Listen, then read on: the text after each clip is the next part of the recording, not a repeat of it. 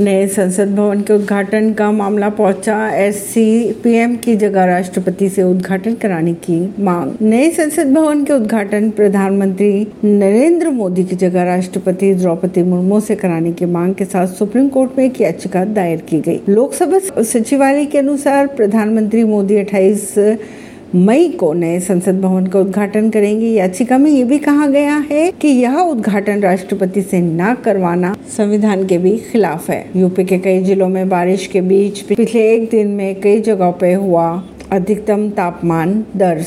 उत्तर प्रदेश के कई जिलों की अगर बात की जाए तो बारिश के बीच मौसम विभाग ने गुरुवार को एक दिन में बांदा में सर्वाधिक अधिकतम तापमान दर्ज किया। वहीं झांसी व इटावा की अगर बात करें तो तिरयालीस डिग्री हमीरपुर व चुर्क में इकतालीस डिग्री और कानपुर में 40 डिग्री अधिकतम तापमान रिकॉर्ड किया गया।